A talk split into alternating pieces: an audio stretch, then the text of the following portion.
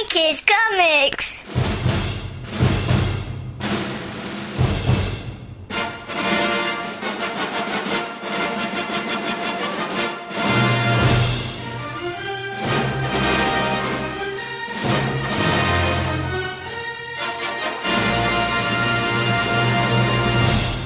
Hello, lovely people, and welcome once again to Hey Kids Comics. We appreciate your patronage. I'm Andrew Leyland, I'm Michael Leyland. and today we are continuing our celebration of Star Wars with a look back at the comic adaptation of the best of the Star Wars movie and a celebration of the 31st anniversary of The Empire Strikes Back. Here's the mighty John Williams.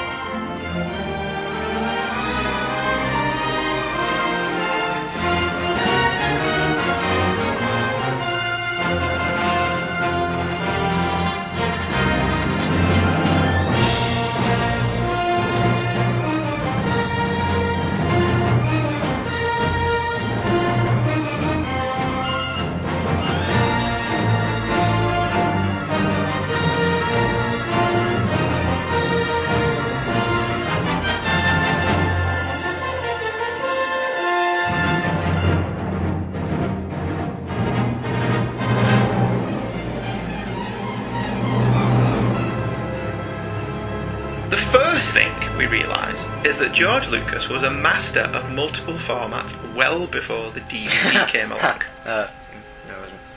Why wasn't he? Because he wasn't. I've got this four times in four different places. How can you say that's not a master of formats? Just because you've got it four times in four different places doesn't mean he mastered it. Yes, he did. It's He released it over-published As and a six issue series in the Star Wars comic. Then they released it as a Marvel Super Special magazine. Then they released it as a little paperback book. Then they released it as a Treasury edition. And do you know why that is? Why? All that money you spent on them goes straight to George Lucas. I know that's why I'm, I don't buy Star Wars stuff anymore. See? Apart from like the Star Wars Vault and the Star Wars um, And your Novels and your radios. and uh, the radio. So, yes. Well, all right. Yes. Okay. Yes. Hmm. Anyway, as we were just saying, I have the 1980 Empire Strikes Back annual published by Grand Dreams, the Marvel Super Special issue 16, the a long time ago trade paperback from Dark Horse Comic, which is volume 3 which has The Empire Strikes Back in it, um, and a paperback sized novel, which, unlike the novel sized paperback of Star Wars, is in shiny full colour. Did you even look at this? Yes, I did. Did you read the? You read the six issues, didn't you? Mhm. Okay. As with last week, the paperback book was the one I had as a kid. Perhaps because I also got the annual, this isn't in as bad condition as the Star Wars one. It's not in the best of condition. It would take a lot to be in as bad condition as that Star Wars one, though, wouldn't it? When you can't even turn a page without it coming off in your hands. All the pages. I think, considering this is 30 odd years old, that's, that's in bloody good condition, that. Yeah. I think. Well, it's just my opinion. Uh, I was bought this by my grandparents. Uh, I want to say in Southport when it came out. I think Southport rings a bell I for want some to say reason. keg. You just want to say cake, just randomly. Why did you want to just say soft? Because I want to say that's where it was bought. Oh, right. But as we discussed last time on the Star Wars one, my memory's not particularly good. Oh, we know. And I remember different things differently to how they actually may have happened. Mm. But memory's subjective. Maybe I'm like the Joker in The Killing Joke. I like my past to be multiple choice. I think. Um, it has exactly the same cover as the Super Special. Imaginative. Well, why create a different cover when you've got a Bob Larkin painted Also- masterpiece there? That's the same as the first splash page of the issue. It's not the same at all. It's got Luke on a Tauntaun. But the Tauntaun Bob Larkin paints looks a lot more like the Tauntaun in the film than the one in the comic. I mean, it's still pretty damn close, but whatever. The cover has Luke Skywalker on a Tauntaun, as we've just mentioned, brandishing his lightsaber, which is the right color Mm-hmm. Which, you know, points for that. The right clearance. Whilst patrolling the ice plains of Hoth, snow speeders zoom over his head in the background, and as was de rigueur for Marvel's Star Wars covers, a large Darth Vader head looms menacingly in the background. So, if that no speeder carrying going forward, would he crash into Darth Vader? Yes, because it's like the end of Planet of the Apes. Yeah. Luke has just discovered that there's a big model of Darth Vader on Hoth, and now any minute he's going to throw himself off his tauntaun, smash his hands into the snow, and said, "God damn it! God damn it all to hell!" Exactly like that. That would be a good bit of The Empire Strikes Back, wouldn't it? Yep. Mark Hamill just started channeling the Charlton Heston. oh dear me! Can you imagine the seismic shift if Charlton Heston and William Shatner and David Hasselhoff all appeared in the same film? Yes. I think that'd be great. I mean, it can't happen now, unfortunately, because Charlton Heston's no longer with us. No. But it'd have to be post-apocalyptic. Yes, and Heston would have to be saving the day Mm. because that's what he did. Yes. Just the sheer awesomeness of Charlton Heston and William Shatner together in a film would have been magnificent. But alas, it will now never happen. Anyway, Unless. take a drink. I first saw The Empire Strikes Back on opening weekend at the ABC in town in Wigan. Do you know where the ABC used to be in Wigan? No. Down by where the Grand Arcade is now. No, okay. That used to be a street, and the cinema was at the bottom of it. And on the right hand side, you know where HMV and Waterstones are now, Yeah. used to be Starburst, a video arcade where we used to bunk off, sc- where we used to go after Right. school Right. and play the Star Wars video game. Okay. Ah, fond memories. Wasn't that the Pooh one that looked just like Tron? Yes. Wasn't Pooh. No, it was a great game. Yeah. You had to run down the Death Star trench and blow up the turrets. Mhm. That was a fantastic game, wasn't Pooh? Sounds imaginative as not. Shut your face, PlayStation boy. You know nothing of true imaginative quality. When you come home from school, put the PlayStation on. We had to pay money. We had to go to Starburst. Okay. Pay money. Okay. Practice that damn game. Okay. 20p a go that was. 20. 20p, that oh, was Oh, almost a 20p. comic. And yet you're looking at 40 pounds. Yes, and look, look, I've still got comics from 1980 in my hand here. Here. I don't have all that money I spent on that game. Well, what do you learn from this? What's the moral of the story? Comics are forever, not just for Christmas. Video games are evil. Yes, that as well. But damn fun. Anyway, I went twice that weekend. Once with a mate called Christopher Green, and then again with Gary Mansfield and his family. His entire family went and took me with him. An entire family. Yes, he had his mum and his dad and his sister, Tina. I think his sister's name was Tina Mansfield, Okay. if memory serves. Hello, Gary and Tina, if you're listening. Highly unlikely, but you never know. Um, it was great. I thoroughly enjoyed it. I watched it twice that weekend, and I went back and watched Star Wars and Empire on a double bill, though. Okay. Again with a bunch of mates from school. Right. Fantastic stuff. Um, as usual for this kind of thing, I eagerly devoured the ancillary media, the posters, the action figures. Uh, I don't think I was reading Star Wars Weekly at the time, or certainly not regularly. Star Wars Weekly. Star Wars Weekly. Okay. The American comic books were chopped up into like seven page segments Alright. and released as weekly comic story with backup strips. Okay. Um, I can't remember what the backup strips were. They may have been John Carter of Mars and those little Twilight Zoney type stories that Lee and Ditko used to do. You know, from Amazing Fantasy. They used to do an awful lot of that. So pretty much the backstories from Clint. Pretty much, yeah. Yeah. It was jolly good fun. I used to. I don't think I read Star Wars Weekly regularly till after Empire came out, because then it became the Empire Strikes Back Weekly, because we were all about renaming our comics. So what would happen when you finish with Empire Strikes Back? It became Return of the Jedi Weekly. Okay. Actually, that's not true. It became Star Wars Monthly, Right. and then became Return of the Jedi Weekly. So what happens after that? Nothing in the boot got cancelled. Oh, okay. It finished in about 1986, I think. It was still good fun though. Um, my little paperback book has a UK price of 90 pence. 90. 90p for that, which, you know, bargain. 226 pages of full colour Star Wars goodness. All in a nice little paperback book. It's brilliant. Um, it has an Australian price of $3.25. I don't know if that was a fair exchange rate at the time, but it's not to be sold in Canada. It actually not? said that No. in capital letters on the back. Not for sale in Canada. I don't know. Maybe the Canadians had upset George Lucas in some way. he wasn't letting them buy his Empire Strikes Back paperback for hell or high water. Maybe they were innocent and he just wanted to blame Canada. Blame Canada, blame Canada. Is that the singing for this week? Done and out the way now. Oh, We're keeping that in. Memories of The Empire Strikes Back, young Michael.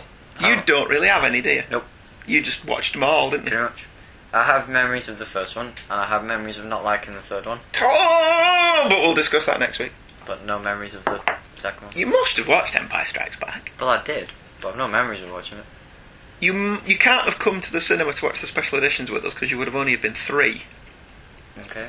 So it's unlikely, okay, but it's unlikely that you came to the cinema with us watching that. Alright. So, I mean, did you watch the special editions? Is that the only versions you've ever known, or did you watch the old No. ones? Or? I know you had all three of the old ones, but you also had the special edition one in the box that farted every time you It does, doesn't it? yeah. That was the VHS. Yeah, The VHS widescreen box set. Every time you took them out of the box, it went like it's farting. These slid out underneath. Yes, you had to lift it up, didn't Yeah. you? Yeah.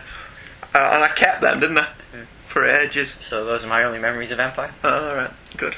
What do you think of the film generally? It's the best one. Of the six?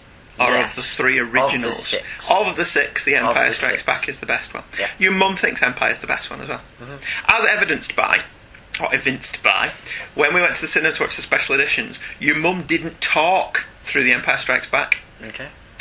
In fact, when she came out of it, she went, That one was bloody good. Which is high praise from your mum, and I wanted that put on the poster. That was bloody good. That was bloody good.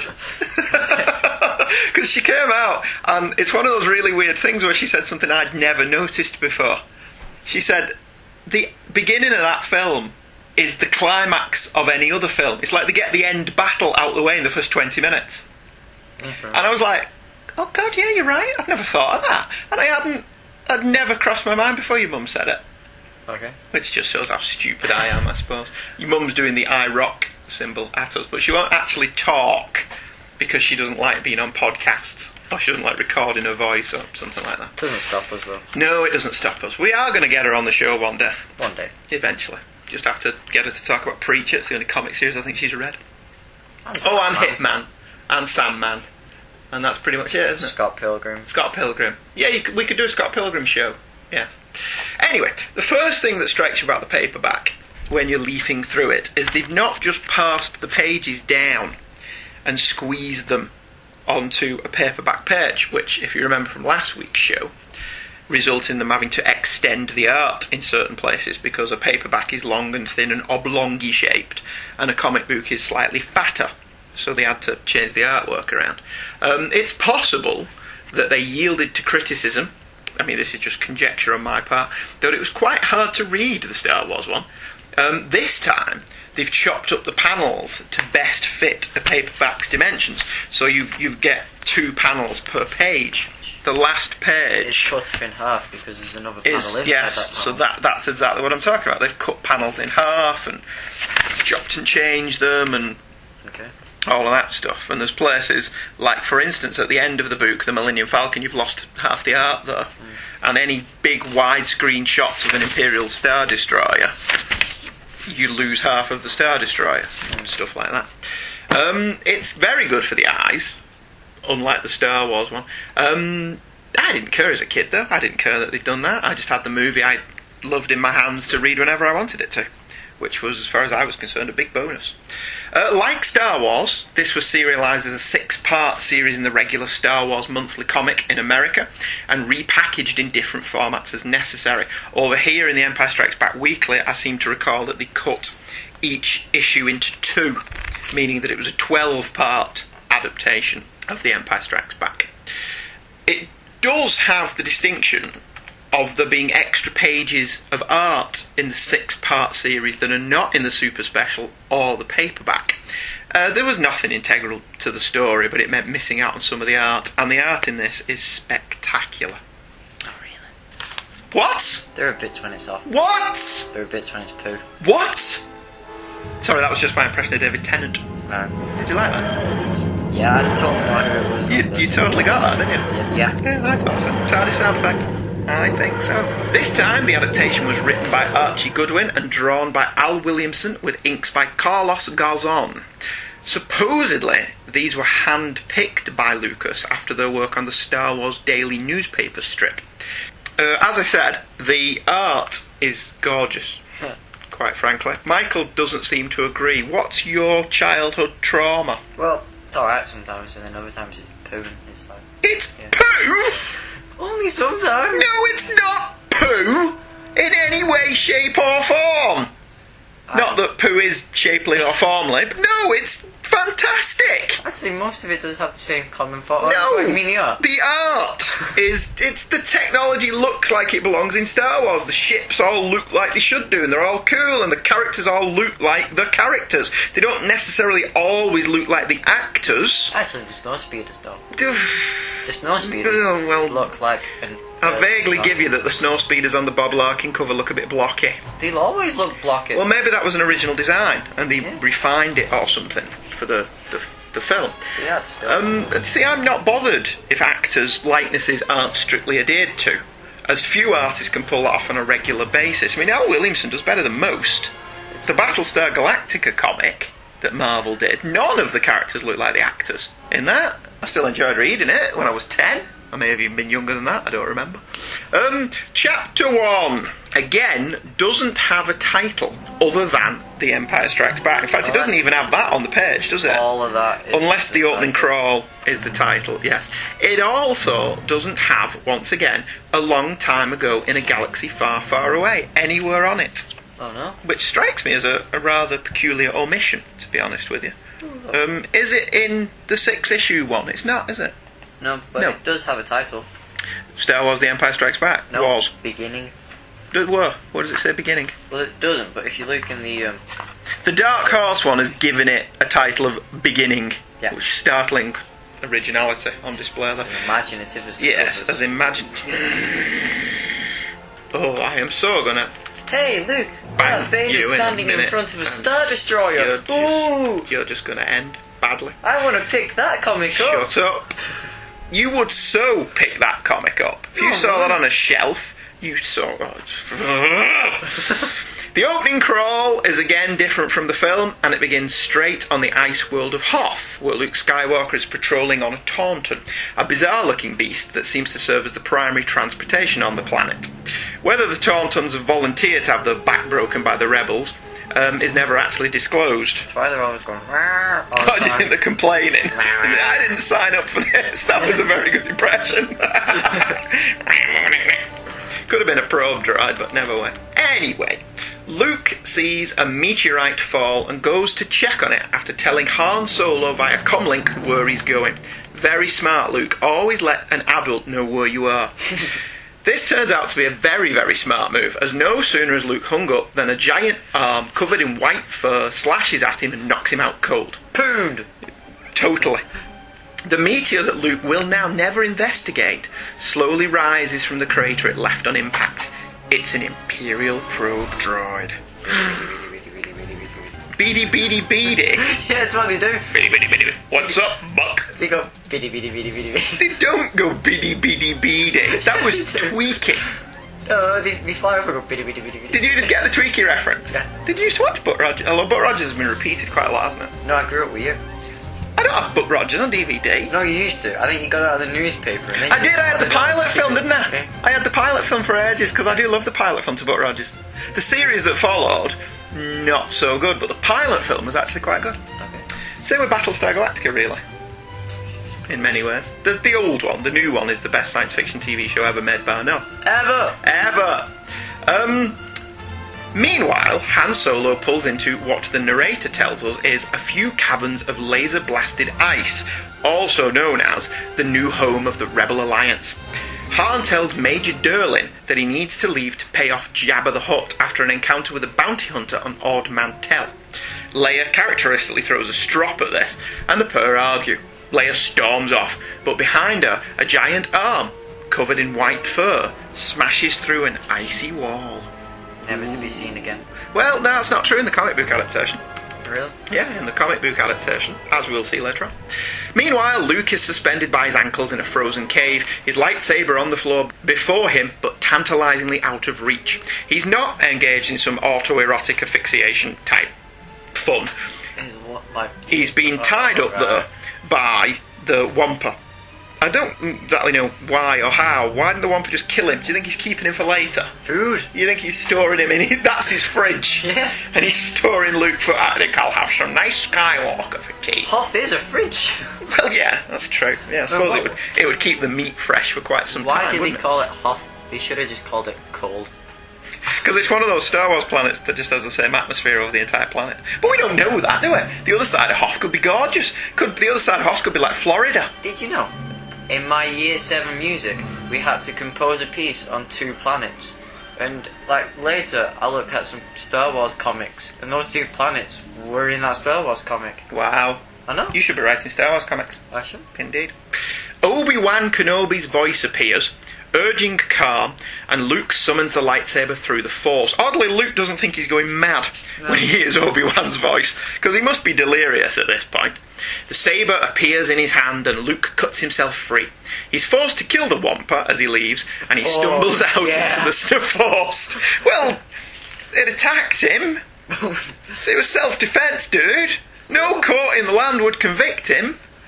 There's no evidence. There's been, well, and there was nobody around either, so you know, prove it. Is this like there's a bunch of Wampa family somewhere going, oh, or has that been done on Robot Chicken? Probably. Oh, bloody Robot Chicken, ruined all my gags. As night falls and the temperature plummets, Han realises that Luke isn't back and heads out for him despite the rapid decrease in temperature.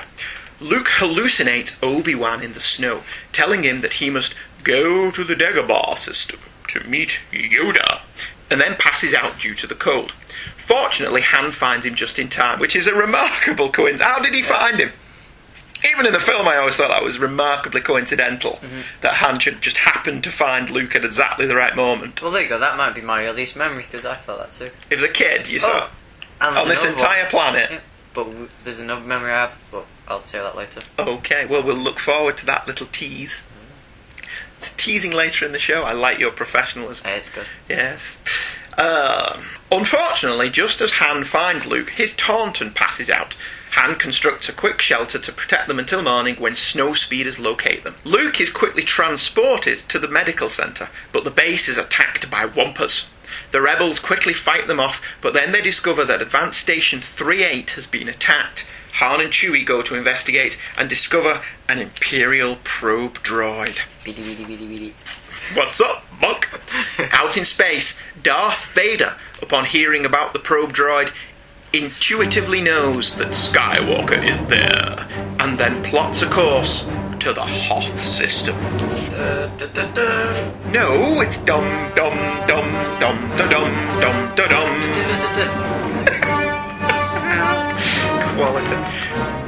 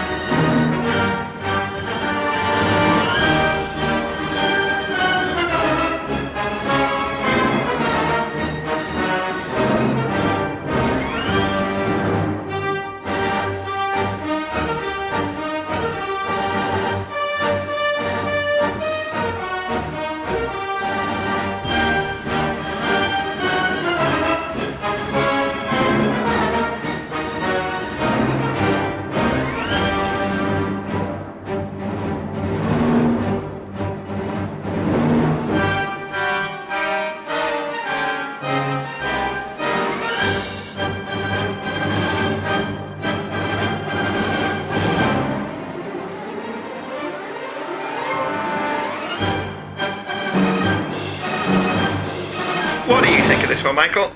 Hoth looks an awful lot like Kelly Jones art from Sandman. You know. Does it? Yep. It's a nice planet. I mean, it's like the shading and the artwork on the rocks and stuff like that. That's Kelly Jones, that is. Don't you mean Kelly Jones has mimicked Al Williamson? Or Al Williamson's mimicked Kelly Jones. Oh, what? Just to confuse him, he went back in time and did it first. Yeah. Brilliant. How magnificent is Al Williamson? Not only could he do that, but he's got a time machine. If he had a time machine, do you really think he'd be wasting his time drawing comic books? I would. yes, but that's you're very strange. Mm. And the Wampas not being shown in this, except for an arm.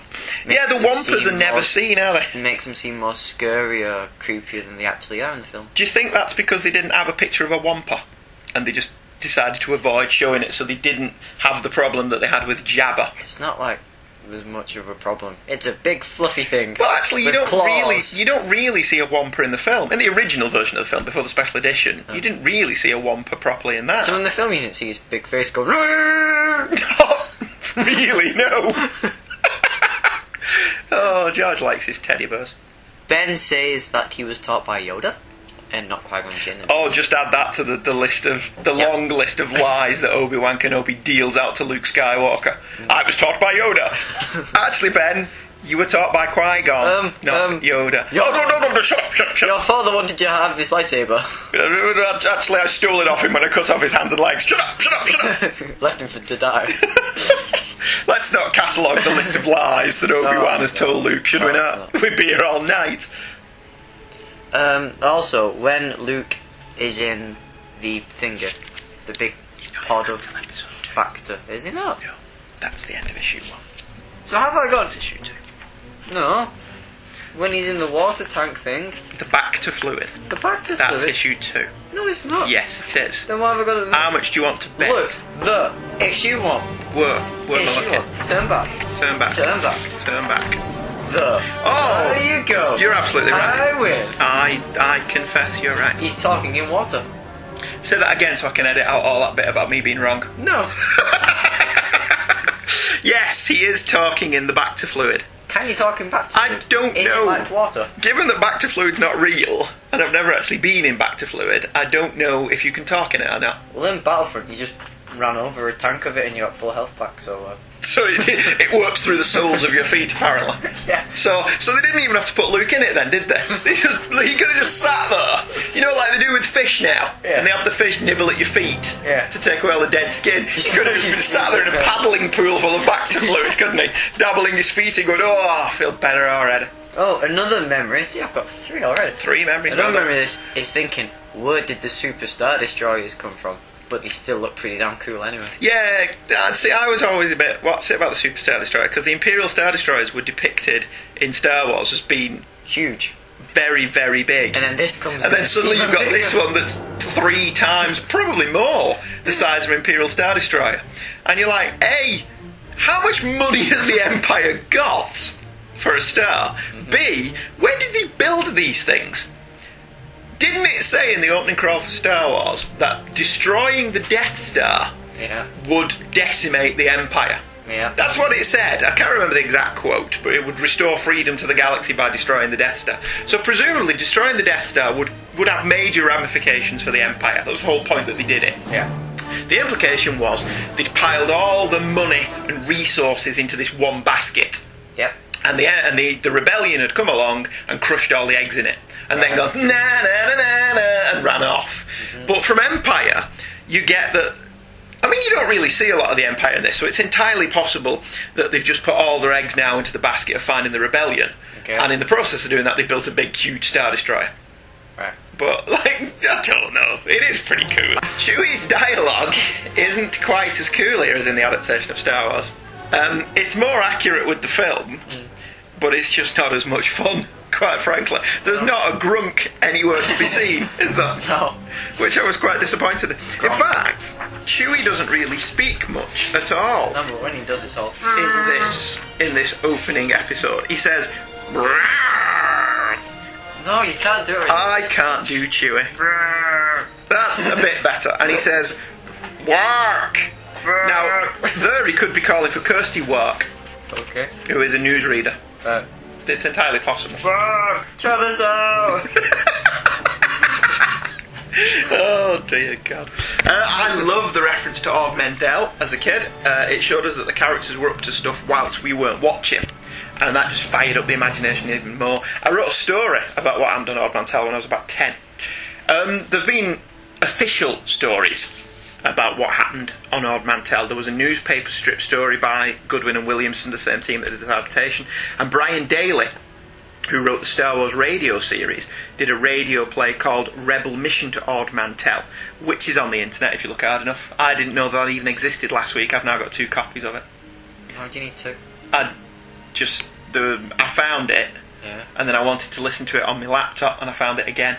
Okay. And the one I found again was all one file, whereas the one I found before was broken up into different files. Okay. So it's just, but that's why the internet's cool. Yep. We live in a society now where you can just have what you want when you want it, don't we? Yeah. Oh, there was something called Rebel Mission to Ord Mantell. I've never even heard of this. Clack, clack, clack, clack, clack, clack, clack. There it is, got a copy. So what did happen on Ord Mantell? They met a bounty hunter guy who betrayed them. It wasn't particularly good. It had none of the actors, even from the radio series. I was at least expecting it would be the actors from the radio show. Okay. But do you know how weird it is to hear somebody other than Anthony Daniels do C3PO? Um, yeah. It's extremely weird. Okay. because he is the most protective of his Yeah. Mm-hmm. character, isn't he? In everything else, he's done the voice of 3PO. The Clone Wars cartoon, he Yeah. does the voice of 3PO. Those adverts for Dixon's Yeah. that were on before Christmas, he did the voice of 3PO. And it's I can't remember any other time when Anthony Daniels hasn't done that. He did it in all the three radio series. When even when Mark Hamill bailed out, Anthony Daniels still did three C3PO. Why did Mark Hamill bail out? I think he's got to the point where he's had enough of being associated with Star Wars. Why would you get fed up with that? Well, would you rather be associated with Luke Skywalker or the Joker? Well, both. Yes, boss. See, so I I don't understand that. Leia and Han's conversation is longer in the adaptation and the boot than in the film. This may not have been filmed, as Harrison Ford was allowed a lot more leeway in changing his dialogue by the director of Empire, Irving Kershner, than Lucas let him do in Star Wars, leading to Harrison Ford's infamous quote, You can type the George, but you sure can't say it. Okay, when did he say that? He's, he's said it in numerous places in an interview somewhere. It's, it's infamous that Harrison Ford said that to George Lucas, which could be why George Lucas wouldn't let him change the dialogue. I'll teach you, Ford. I'll teach you to diss my dialogue. Irving Kershner just let him change what he wanted most of the time. The Wampa's attack on the rebel base is from the film, and interestingly, we don't actually see it in the comic. It's always obscured by something or off panel. The Wampa subplot is also absent from the novelisation of the movie by Donald F. Glut, although it was filmed as footage. Appears in the trailer. There's a shot of C3PO taking um, a no, a do not enter sign off a Okay. door that is not in the film, and that's part of the Wampa ice subplot that was cut. The novel is rather workmanlike and the least impressive of the Star Wars novels of the films of the three of them. I mean, it does exactly what he says it's going to do. It takes the film and turns it into a book, but there's no additional stuff like there is in the Star Wars book. No additional scenes, and even the descriptive bits in the novel for Star Wars. There's loads of character motivation and bits added, and there's the entire two-page prologue that details Palpatine's rise to power, which provides the spine for Revenge of the Sith. Okay. Um, but there's none of that in the Empire novel. It's like I say, it's a workman-like novel. It's readable, but it's not not one of the best of the Star Wars novelizations of the films. You know, there's a mission in Battlefront 2 where you get to play as either the Wampas or the Rebels whilst the Wampas attack the Rebel base. Is there? Yeah. All right, so that's made it into ancillary media as well. Then. Yeah. I wonder why it's never been put back in the film, or even released as a deleted scene. Maybe on the upcoming Blu-ray. Yeah. George Lucas is down with his money. George Lucas is phenomenally wealthy. Most of it's come from me, I think. Um, the funny bit where 3PO has ordered the temperature in Leia's room turned up and all her clothes is now soaked due to the ice melting. I liked that in the film, um, and it's good in here. She only ever has one set of clothes. she does only have one set of... Clothes. Well, she must have more than one set of clothes, Yeah. because She they couldn't make action figures otherwise. Can make battle damage, Princess. Battle damage Princess Leia. Yeah. Princess Leia in wet clothes after being in this trash compactor. Princess Leia in wet clothes after walking around on Hoth. Princess Leia in wet battle damage clothes. Wow, you should work for the marketing department at Lucasfilm. You really should. Um, in the comic book, the rebels realise that Hoth has nasty natives when a Tauntaun is savagely attacked by a Wampa. Um, again, not in the movie. And Han doesn't gut his Tauntaun to give Luke warmth in the comic series, which is a nice touch in the film, as it's the only time a non-Jedi uses a lightsaber And I that I can they- remember. And I thought they smelled. Say with me now. Bad on the outside!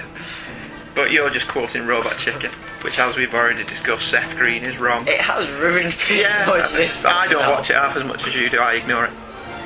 Although that line from Star Wars, "I'm Luke Skywalker. I'm here to rescue you." You're who? Well, stay here and right. You stuck up. That's quite funny. Looks like you're editing this one a lot. No, I've discovered how to bleep. Oh, okay. Oh! I love discovering how to bleep. It means I can swear Yeah. as much as I want. I can just edit it out later. Okay. Although I don't swear in front of my children, obviously that would be bad for me. Oh yeah, totally. My vocabulary has widened from watching you play on Burnout. Shut up!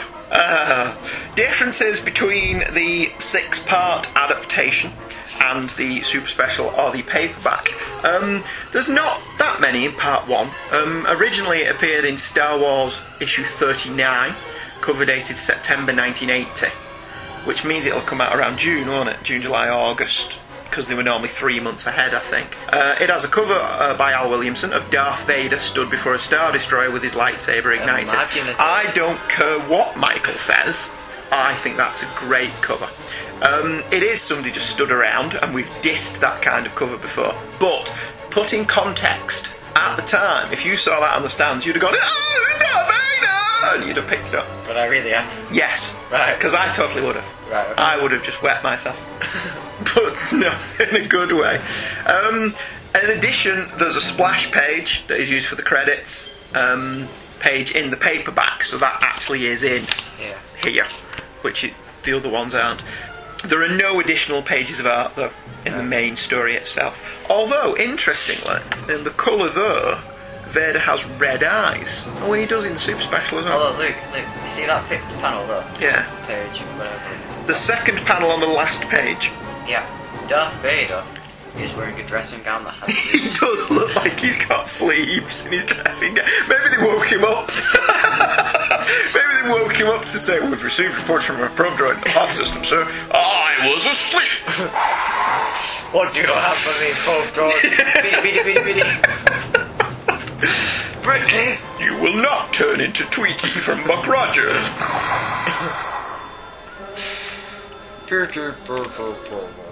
Uta buta solo. Maratrampe. I shot first. Hand shot only. Chapter 2 is called Battleground Hoth. Not to be confused with Battleground Earth, a truly awful film starring John Travolta, based upon a novel by the founder of Scientology, L. Ron Hubbard.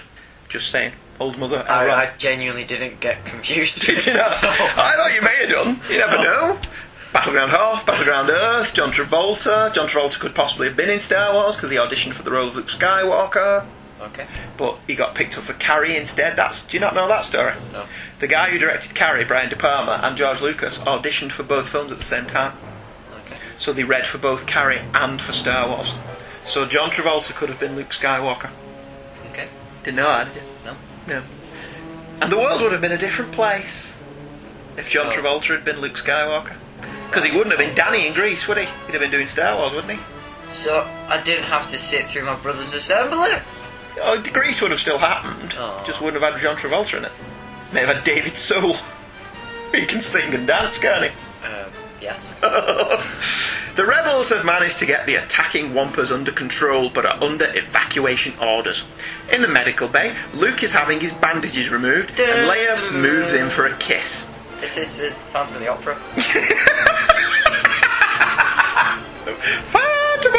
is here! I the music. See. I was very impressed by your musical reference. Fortunately, as things would turn out, they are interrupted by C3PO, R2D2, and Han and Chewie, who have all come to see how Luke is doing. That was gross, man.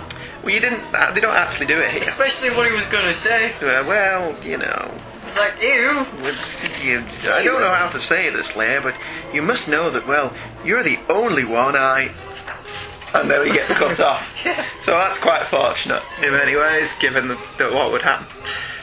Han exposits that Leia has found a way to keep him around, but she says that General Rieekan thinks it's too dangerous for anyone to leave. Fed up with Han, Leia kisses Luke. Ew. Ooh!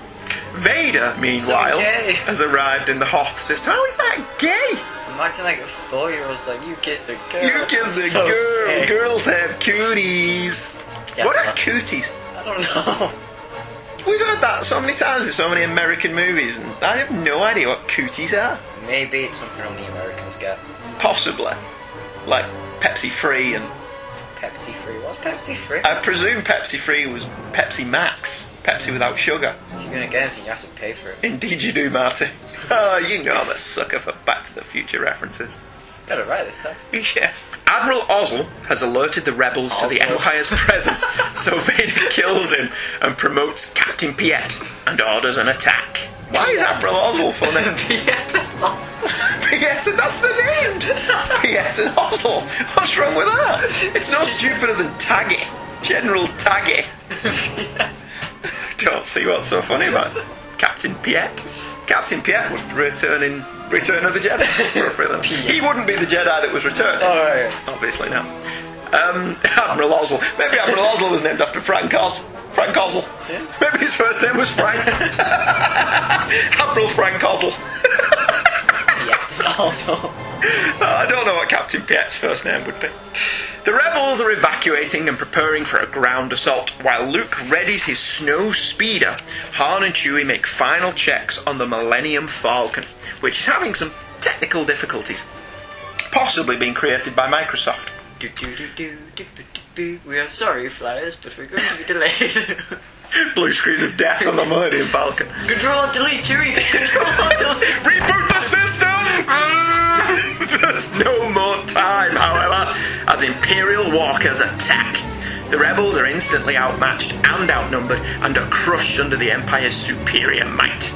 Luke's snowspeeder is hit and he crashes right into the path of an oncoming walker. Dun, dun, dun. Dun, bum, bum, bum, bum, bum, bum. I'm having way too much fun. Yes. Well, the Empire Strikes Back's great. It's a, a quality piece of work.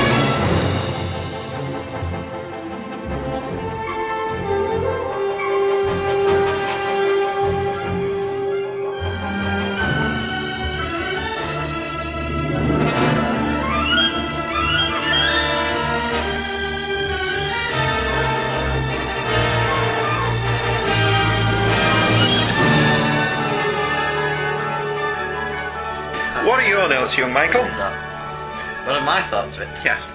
Right. Oh, I don't have very much for this one. No, you don't. Um, page 35, the first appearance of an ATA is pretty damn awesome. Which one? That one. That is not in the special edition, and we'll talk about that in a minute. Is it not? No. Ooh. There's also a bit in this where it's like, I can take on the whole empire myself. Hey, Dad can take on the whole empire himself. Stop it! Robot bloody chicken. It's family guy, that one. Was that Family Guy? We can all go home. And look, they have torches. That's not a laser. On my page 36, on the last panel of it, the um, thing has a. It's a Torch. laser beam. It's got headlights. It's not got headlights. The snow speeders have laser beams. Of what are they called in Star Wars? plasma rifles. Yeah. No, well, it says blasters. Their armors are too strong for our blasters, Dak. The artwork of the AT-AT walkers is superior. Yeah. You're you cannot possibly diss the artwork of the the AT-ATs. I did say it was only poo sometimes. It's not poo in any way. Sometimes. No, you're wrong. The Imperial Walkers, like these huge elephant-like attack crafts that crush anything in their path, Mad they are cows. simply awesome. Um, I have a remote control walker somewhere, don't I? Yes, you do. A It's little. upstairs in my room. Is, it, have you got? Who broke it? Adam. as clumsy as he is stupid. Uh, Luke tells Leia that he's going to the Dagobah system here, and he doesn't mention it in the film.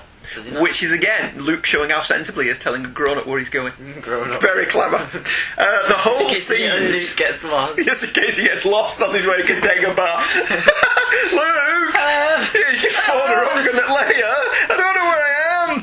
And uh, you could phone Han and say, I'm trying to get to Dagobah. And Han could say, oh, you should have taken a left turn at the planet Albuquerque, kid. I'm on it.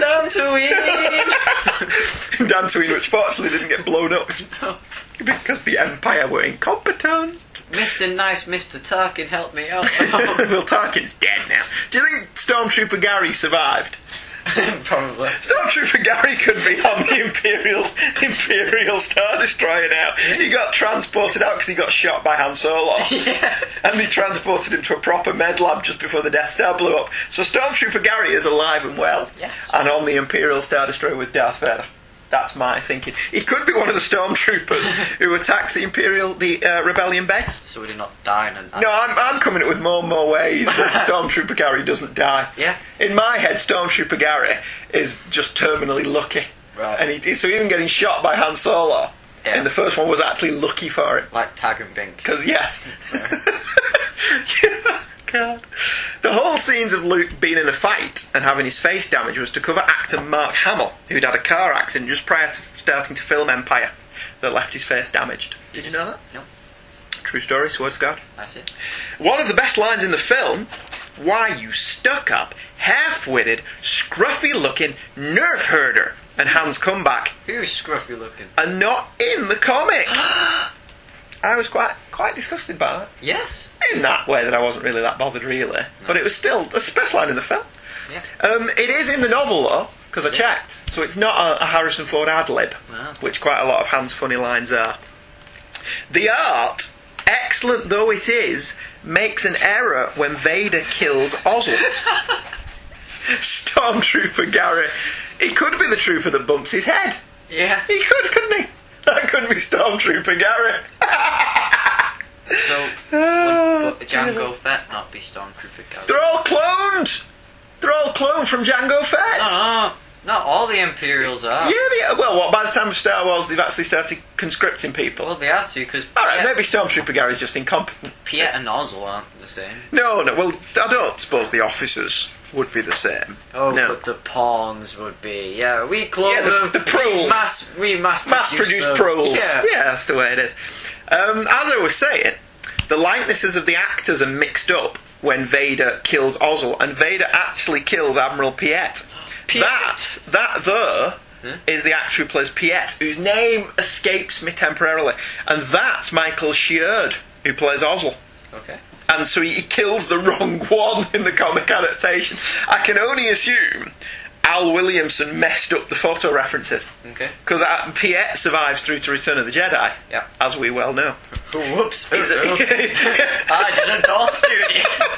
oh, stop! Uh, the actor Michael Sheard, who plays Ozzel, was hugely well known over here for playing Mr. Bronson, the high school teacher from Hell in Grange Hill, as well as playing numerous parts in Doctor Who. He was in the Tom Baker serial Pyramids of Mars, amongst many others. In Indiana Jones and the Last Crusade, he's the guy who plays Hitler. Hitler's in it. Hitler is in Indiana Jones and the Last Crusade, yeah. Indiana Oh. Jones gets his autograph. Do you not remember? Yeah, I do actually. he autographs his boot for him. Which is quite funny, but makes Hitler out to be a bit of an imbecile. you know, when you conquered most of the world, perhaps you weren't an imbecile. He didn't do it himself. He just sat in a big chair going nine. I think you've been watching too much YouTube.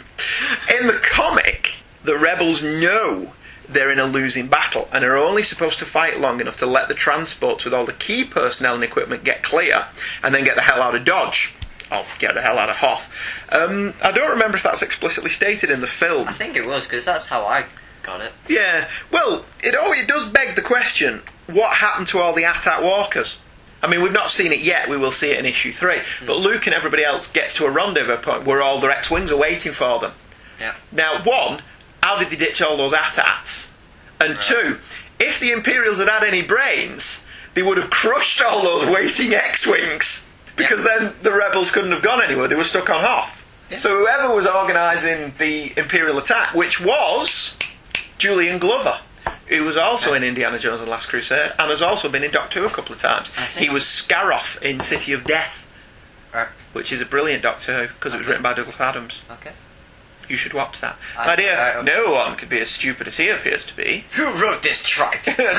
Tom Baker didn't say that about Douglas Adams. Uh, Um, he's also he's Donovan in Indiana Jones Last Crusade, the guy who's looking for the Holy Grail. but the thing is, though, stormtroopers can't aim a gun.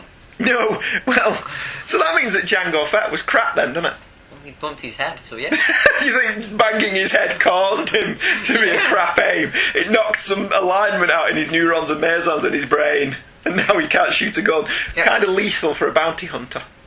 Do you not think? well, he didn't make it to the end of the film. no, no, Mace Windu cut his head off. He got mace winded.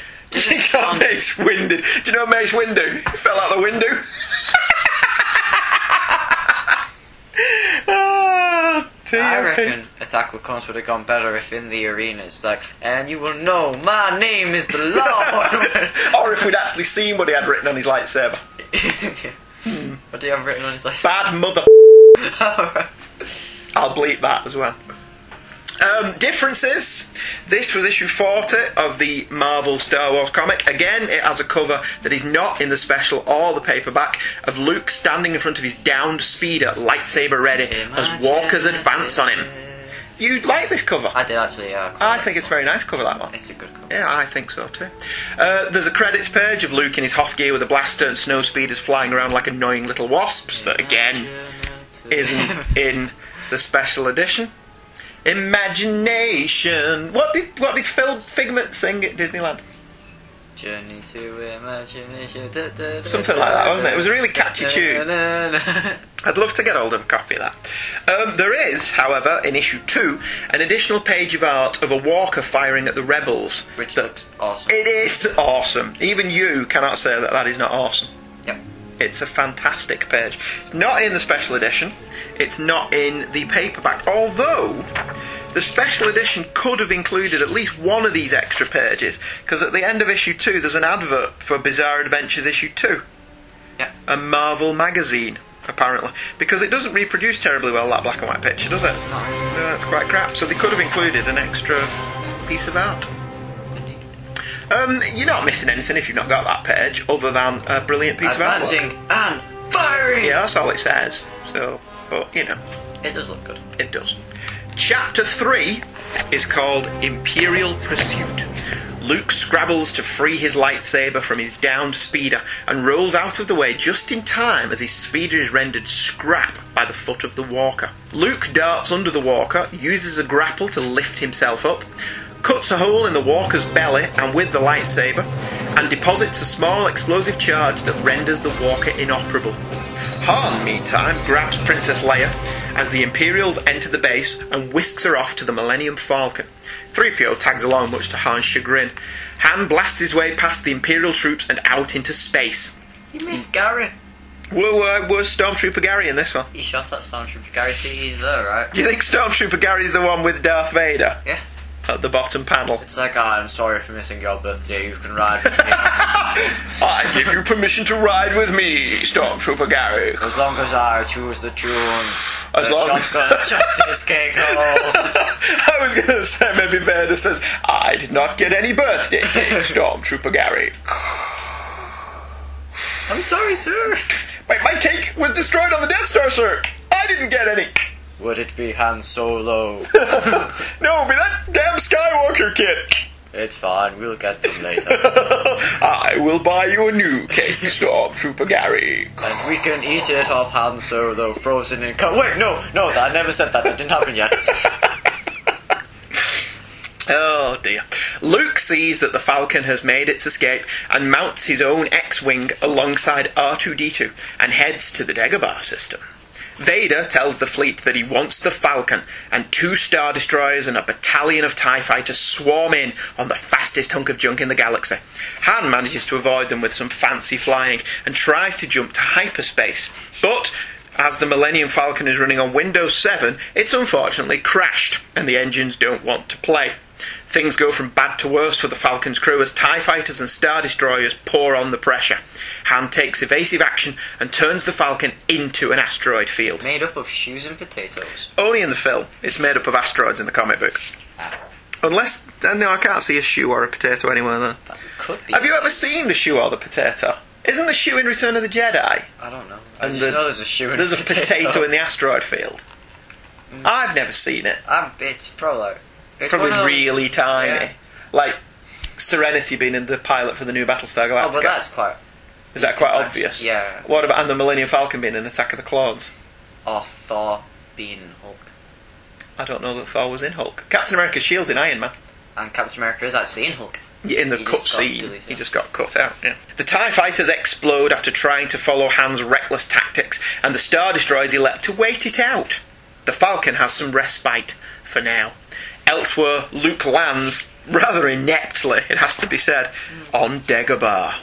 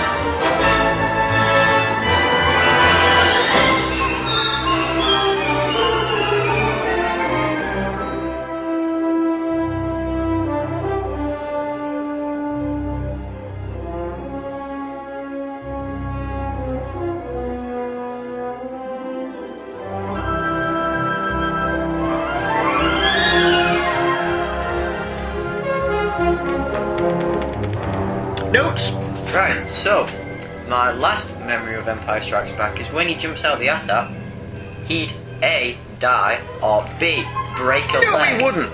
If we're taking the Star Wars saga now as a whole entity, as Yeah. six movies, Yeah. the Jedi can hurl themselves around with reckless abandon using the Force. But- you saw Yoda fight Count Dooku. He's not master of the Force, and he's just well, jumped out of a... the whole point with Luke robot. is that the Force is strong with him subconsciously, because like there was the implication that the Force helped him target. Well, it wasn't implied because he turned off his targeting computer. Mm-hmm. That the Force helped him blow up the Death Star and hit the exhaust port. And yet, in this, he can't even hold up some stones. Well, that's later. But and in Star Wars, where he swings over the chasm with Princess Leia, the comic implies that the Force helps him do it. Yeah. So it's it's logical to assume that the Force in some way lo- slows his descent so that he doesn't smash his wrists, um, so he doesn't smash his ankles up into his brain when he lands. That's always It's been still unknown. that's always been my thought. Anyway, the Force was strong with him at that point. Okay. Um, it could be when he's doing his training exercise with Yoda later on. Yoda just makes him nervous. Nobody likes being observed. I always imagine creepy in this one. Yoda's like Ofsted. And he comes, yeah, the Yeah. people who inspect Yeah. teachers, and Yoda's sat there grading him on his ability to do all this stuff. Mm, that would be better if your paperwork was more up to snuff. Mm. And Luke's going, I forgot my scheme of work! Hindsight will not help you now. um, well, my page 50 panel three looks really, really cool, but only because there's like the odd destroyers. Yeah, as the Millennium Falcon's blasting off, I've just ripped the middle page out of my special edition. Oh, bugger. Well, it isn't in the best of condition anyway, is it? To be honest with you. It's not in great condition. Yeah, as the Millennium, Bla- Millennium Falcon's blasting off, you can see destroyed AT-ATs. So the Imperial, the Empire actually did quite well, didn't Yeah. they, really? Destroying that many. You see page, um, my page 54 on panel one. See those two planets there? Yes. They look like a butt. Oh, stop it. what they do? You're just wrong. Also on my- so many levels. Also on my page 56, panel two, Darth Vader has her. It does look like he has a bit of an afro, doesn't it? Yeah. Yeah. Well, I've, I've said the scene where Vader has his helmet lowered on his head is awesome in the film. Awesome! Oh dear. Um, in the comic, because they obviously didn't know what it was going to look like, it's all in shadow and isn't quite as cool or as scary. Still has her though. Yes, he does. He's he got a does look like. wafro. Maybe he was going to be what's his name from Family Guy, Cleveland. Rallo, yeah. Wow. Rallo, you do that so much better than I do. It's terrible. uh, the art in the asteroid field is excellent, and Goodwin does a good job of keeping the script as pacey as the film, even without John Williams' excellent score. Yeah, but it may look the asteroids may look good, but the planets don't. I mean, space is pretty much black with like an orange or yellow planet. But I, I think there's a bit too many planets Yeah. around, to be honest with you. I don't know how galaxies work in the Star Wars movies, but Well, that one panel of the Imperial Star Destroyer pursuing the Millennium Falcon, there's 13 shapes that look like they could be planetary bodies. Now, some of them could be moons, obviously, but Yavin was a moon as well. Yeah. So it, it just maybe there's just too many. See, you don't see half as many of that in the film, do you? Yeah. The implication is that they're deep into space and on their own. Maybe they could just stop by a planet though, Yeah. get the Falcon fixed, leave. Because if there's 13 planets there, it'd take the Empire a while to search them all, mm-hmm. presumably. Um, this was issue 41 of the Star Wars series. Again, neither the cover nor the splash page is in the special or the paperback. The cover is the Millennium Falcon in the asteroid field, pursued by TIEs and destroyers. The splash page has the four Falcon occupants, Han, Leia, Chewie, and 3PO, with a montage of Falcon and TIEs. Both are good, but in this case, the splash page is better. Something about the Falcon looks a bit wonky on the cover. And that. Do, do, do, do, do, do, do. Did you know the Millennium Falcon has headlights? Yes. On just because it comes in handy in the next issue. It does. It Comes in very useful. But that is for next time. That is where we will draw part one of our Empire Strikes Back special edition to a close. Next week, we'll be covering the final three issues of Marvel's adaptations of Empire. Uh, we'll see you then. Goodbye. Goodbye. Why, you stuck up, half witted, scruffy looking nerf herder! Who's scruffy looking?